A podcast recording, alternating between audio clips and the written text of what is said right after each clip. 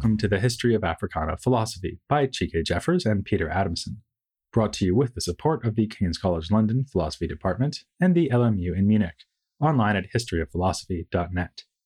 Today's episode In Blyden's Wake West African Intellectuals of the Early 20th Century.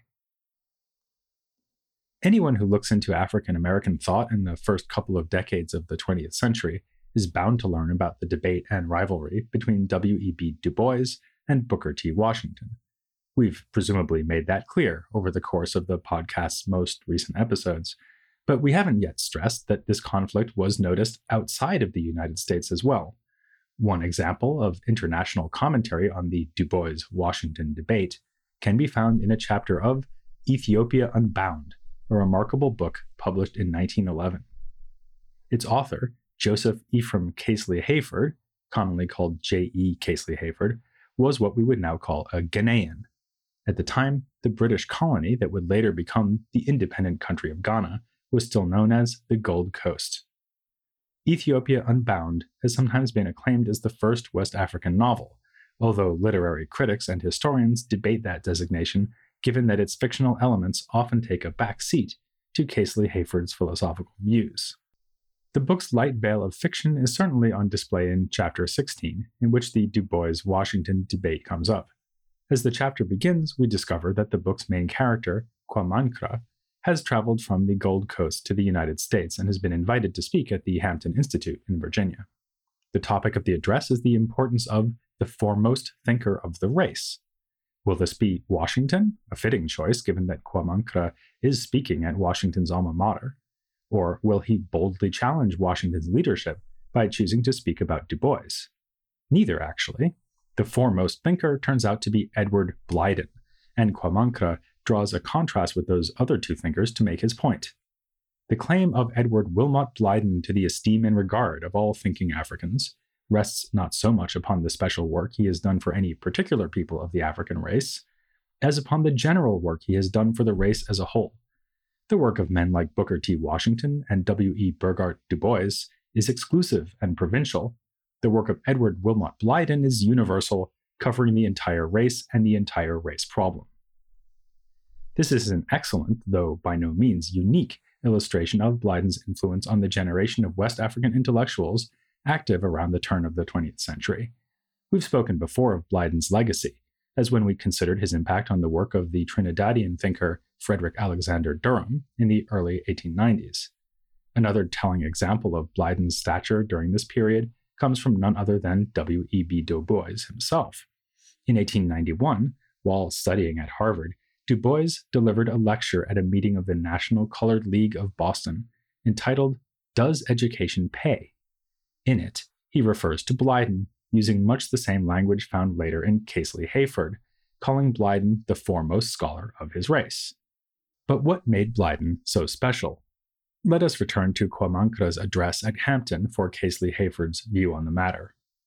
Edward Wilmot Blyden has sought for more than a quarter of a century to reveal everywhere the African unto himself, to fix his attention upon the original ideas and conceptions as to his place in the economy of the world, to point out to him his work as a race among the races of men, lastly, and most important of all, to lead him back unto self respect. Born in the West Indies some 70 years ago and nurtured in foreign culture, he has yet remained an African, and today he is the greatest living exponent of the true spirit of African nationality and manhood. The themes of self respect and nationality here begin to indicate what Blyden meant to Casely Hayford and to others like him. Recall that Blyden underwent a philosophical transformation, leading him to move away from an early concern with Black political independence toward an eventual path breaking emphasis on cultural independence. He began to celebrate African cultural uniqueness, placing it in the context of an ideal division of labor in which Africans would benefit from Europe's scientific advancement while bringing the gift of spiritual advancement to the world. His cultural focus reached its final form in the period of the scramble for Africa, that is, the rush to colonize Africa by European powers, that got underway in the 1880s and continued up until the First World War. Blyden came to accept European colonial power as a reality and imagine what good might come of it. West African intellectuals at the turn of the century took over these same concerns and operated in Blyden's wake, but we should not overemphasize Blyden's influence. While Casely Hayford's own words make that influence extremely clear, his own thought needs to be understood also within the political context of the Gold Coast as a colony, just as much as it requires recognizing Blyden's significance. Let's begin with the circumstances that gave rise to the Aborigines Rights Protection Society, an activist organization that counted among its members Casely Hayford and two other thinkers of the Gold Coast we want to discuss in this episode John Mensah Sarbah and SRB Ato Ahuma. The story of the intellectual and political accomplishments of the three is probably best begun with Mensah Sarbah. He studied law in England before returning to the colony, and shortly after his return, emerged as a leader through his role in founding an organization called the Mfantse Amambuhu Feku, or Fanti Political Society. Among other things, the organization promoted the relevance of traditional Fanti political customs to the colonial situation, making one of its most important results the publication in 1897 of Mensah Sarbah's book, Fanti Customary Laws. This comprehensive study of Fanti legal norms was acclaimed by none other than Booker T. Washington as one of the most interesting books in regard to Africa which I have been able to lay my hands on. Around the same time as the publication of Fanti customary laws, a political crisis led to the creation of a new organization, the Aborigines Rights Protection Society. The society arose in response to the Crown Lands Bill, a proposal to give the British government much more authority over land use. Mensah Sarbah, appeared before the colony's legislative council to attack the proposed law on the grounds that it failed to show respect for the people's traditions. Later, a delegation was sent to England to argue against the bill in front of the colonial secretary, Joseph Chamberlain. The society achieved its goal, successfully killing the bill. Mensah Sarbah's prominence as a leader continued until his death in 1910. The man who would become known as Reverend Ato Ahuma was born Samuel Richard Brew Solomon, providing an example of the European names common among many of the coastal elite at the time. He purposefully chose the African name Ato Ahuma as part of his enthusiastic embrace of cultural nationalism. Historian Robert July draws the following contrast between Ato Ahuma and Mensah Sarbah's characters. Where Mensah Sarbah was withdrawn and introspective, a man of few words, artistic, sensitive, and subtle, Ato Ahuma was an extrovert whose dominating Rococo personality was appropriately fitted in a massive frame, and whose convictions were sustained by a dynamic prose style and a commanding public presence. Poised against Mensah Sarbah's precise but colorless manner, Ato Ahuma performed in the grand fashion.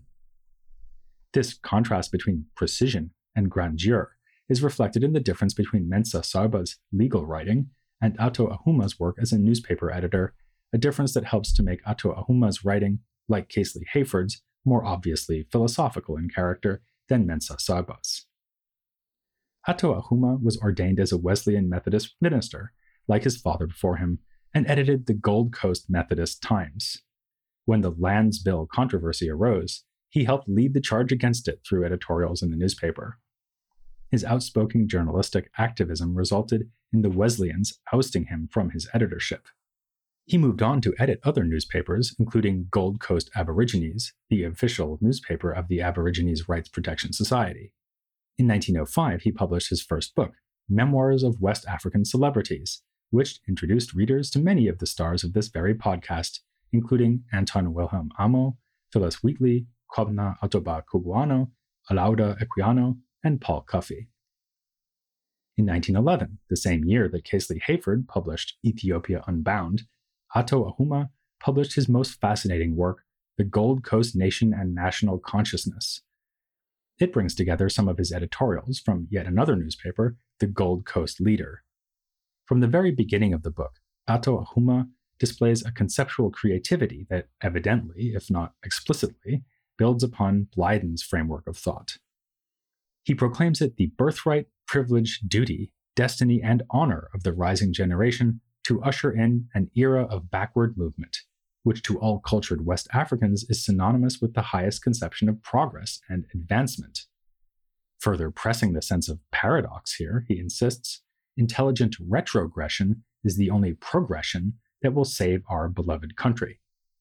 Convincing his readers of the truth in this paradox, that moving forward means going back to what their ancestors knew and lived, is one of the book's main aims.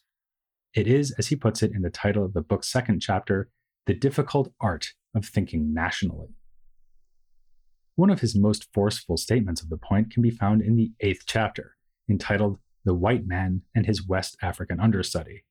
He argues here that the educated West African is a copyist to the pitch of profane excellence.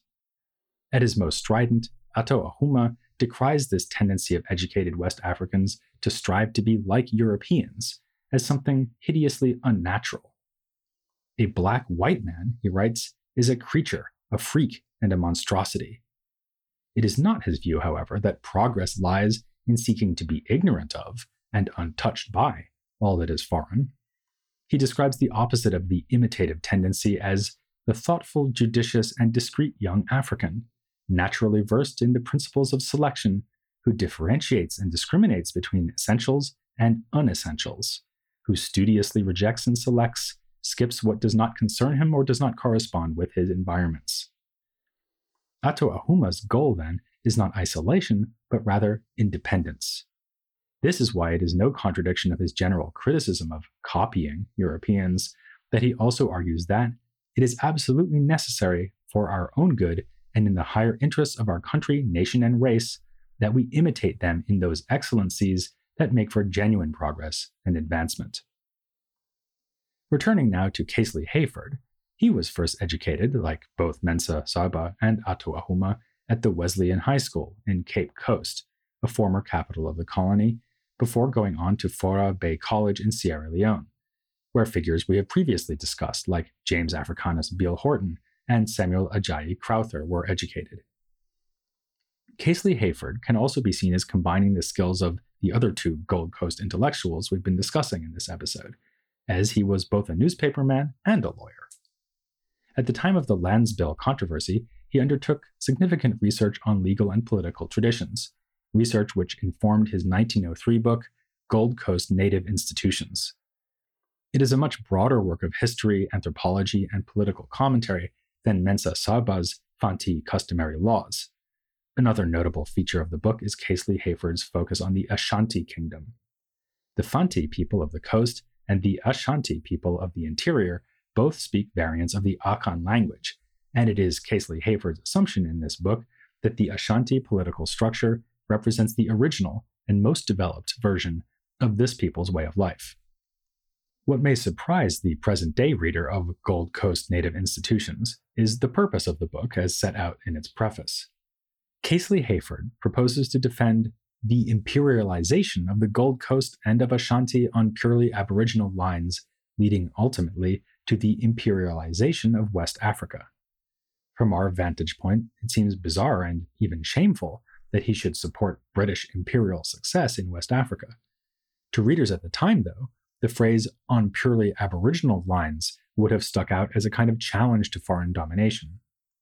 The Ashanti had only recently been conquered, and their territory annexed to become part of the Gold Coast colony. In that context, Casely Hayford's appreciation of the Ashanti political structure emerges as a defense of indigenous self government within the sphere of the British Empire.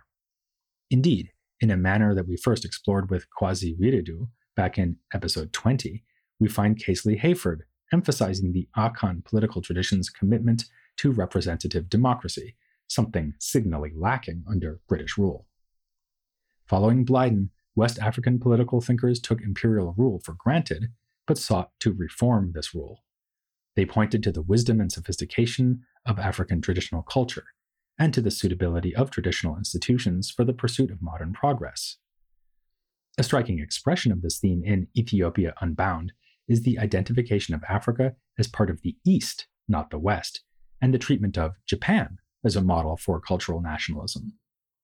In the book's first chapter, Kwamankra is in London, speaking with a white friend, and he reminds this friend that Jesus came from the East and that he was born in Bethlehem and nurtured in Egypt. If this reference to Jesus' time in Africa is noteworthy, more surprising and even confounding is Kwamankra's treatment of the Buddha as an African antecedent, while predicting the coming greatness of Africa. He says to his friend, Forgive me when I say that the future of the world is with the East, the nation that can, in the next century, show the greatest output of spiritual strength. That is the nation that shall lead the world. And as Buddha from Africa taught Asia, so may Africa again lead the way. Casely Hayford invokes Japan when criticizing the tendency towards imitation. The goal, here as with Ato Ahuma, is not to reject European culture completely, but to make wise use of it, synthesizing it with an African base. He writes The Japanese, adopting and assimilating Western culture, of necessity commands the respect of Western nations, because there is something distinctly Eastern about him. He commands, to begin with, the uses of his native tongue, and has a literature of his own, enriched by translations from standard authors of other lands. He respects the institutions and customs of his ancestors, and there is an intelligent past which inspires him, he does not discard his national costume, and if, now and again, he dons Western attire, he does so as a matter of convenience, much as the Scotch across the border puts away when the occasion demands it his Highland costume. Japan comes up again in the final chapter of Ethiopia Unbound. That chapter depicts the year 1925, which of course still lay in the future at the time the book was published in 1911. In this imagined version of the mid 1920s, Kwamankra has become an influential world thinker and has participated in bringing about greater understanding between the races. As the chapter continues, though, this character, who was clearly always a kind of representation of the author himself, fades from view as remarks flow on the course of world history. After years of patient waiting and discipline, Casely Hayford writes, Japan has at length shaken herself free from ancient conservatism, and China is following suit. This reference to Japan's modernization is soon followed by the comment that it is a remarkable thing that the date of Japan's political awakening has been noted to synchronize with the political awakening of the Gold Coast. Casely Hayford then reflects once more on the unity of the Akan people and the virtues of their system of government, as well as their ideas as expressed in common words and phrases, in anticipation of the concerns of the so called ethno philosophers of later generations. He concludes Thus, it will be seen that the Gold Coast people are as good an Eastern type, in some respects, as those of whom we have written, that is, the Japanese. Lest we give the impression, though, that West African intellectual developments were centered solely in what we today know as Ghana, we will travel to what is now Nigeria to note some parallel developments there. In his book Colonial Subjects An African Intelligentsia and Atlantic Ideas, Philip Zachernuk identifies three thinkers operating in turn of the century colonial Nigeria who notably endorsed and popularized Blyden's ideas James Johnson, John Payne Jackson, and Mojola Agbebi. You might be surprised that only one of those names sounds recognizably African, and actually, Mojola Agbebi was born David Brown Vincent. As in the case of Ato Ahuma, Agbebi took his name as an adult, inspired by the rising wave of African cultural nationalism the European names, direct our attention to the origins of these men. Jackson was an Americo Liberian, whose father came to Liberia as an emancipated slave from Maryland. As a young man, he moved to Lagos, where he eventually became a journalist. Johnson was what was known as a Saro, meaning that he was of Yoruba background but came from Sierra Leone, where Yoruba people liberated from slave ships were brought by the Royal Navy's West Africa Squadron. Johnson was thus born in Sierra Leone to parents from Yoruba land. Like Casely Hayford, or even more relevantly, like his fellow Yoruba Samuel Ajayi Crowther, he was educated at Fourah Bay. After training as a minister, he was sent by the Church Missionary Society to Lagos, where his religiosity gained him the nickname Holy Johnson. Agbebi was born in Ilesha in Yoruba land, but to Saro parents. He was based in Lagos from a young age and he too was tied at first to the Church Missionary Society before becoming a Baptist and then playing a central role in establishing an independent church known as the Native Baptist Church. It was important to clergymen like Johnson and Agbebi that a commitment to Christianity was wholly compatible with the cultural nationalist goal of being true to African roots. Indeed, for Johnson, embracing African identity did not even require detachment from the Anglican Communion, he resisted the independence of the African Church in that form. Attending the 1908 Pan Anglican Congress in London, he delivered a paper entitled The Relation of Mission Work to Native Customs, in which he carefully distinguished between traditions that could not be even slightly tolerated by Christianity, traditions that should be allowed to die out naturally, and those which missionaries need not ever try to disturb. For example, he held that infanticide could not be tolerated, while at the other extreme, there should not be any meddling at all with naming practices, traditional clothing, and marriage ceremonies. The issue of polygamy he took to be a delicate one, as he believed monogamy should be held up as an ideal, but also that it was harmful to the cause of Christianity to exclude the polygamous from the church. Agbebi, though personally a monogamist, went farther than Johnson, defending polygamy as a rational and moral custom. He did so as early as a speech given in Lagos in 1888, but his most prominent defense of the custom would come with his address to the Universal Races Congress of 1911. At this landmark conference opposing racial prejudice, held in London, Agbebi would have naturally encountered Du Bois, who throughout his life recalled this as an immensely inspiring event. Du Bois even summarized Agbebi's paper in a report on the Congress in the Crisis, the NAACP journal that he edited. The influence of Blyden, who was too ill to attend the conference and would die the following year, is evident in the summary, which reads The problem is twofold. The task of Europe is to establish its political dominion and an industrial and commercial development. For the African, the problem is to see what effect the contact with the whites will have on his life, modified and attached in its essential features by this contact.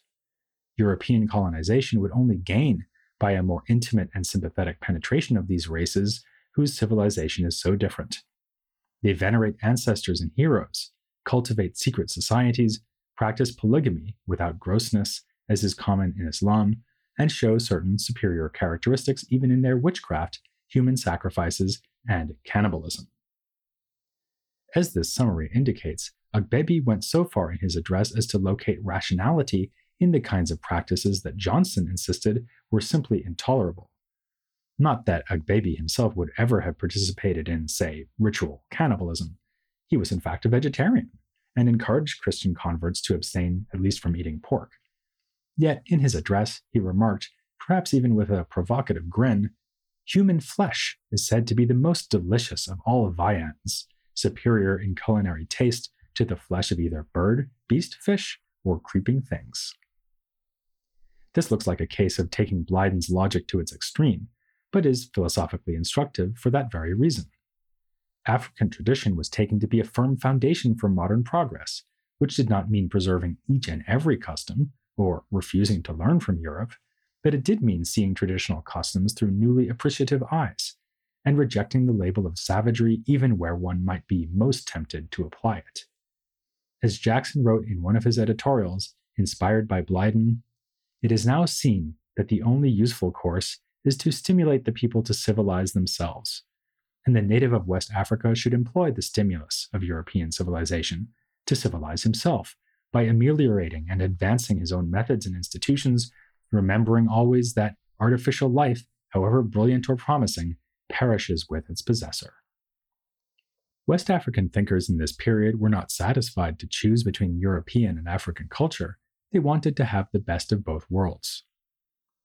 In keeping with our own effort to cover the different cultural spheres in which 20th century Africana thought unfolded, we'll next be crossing back to the United States, not unlike Kwamankra going to speak at Hampton. Our subject will be early African American socialism, which, as we'll see, involves several immigrants from the Caribbean. Taking inspiration from Marxism, such figures as Hubert Harrison and A. Philip Randolph explored the question of how racial oppression is linked to class oppression. You have nothing to lose but your chains and about 25 minutes out of your day by joining us to hear all about it next time here on The History of Africana Philosophy.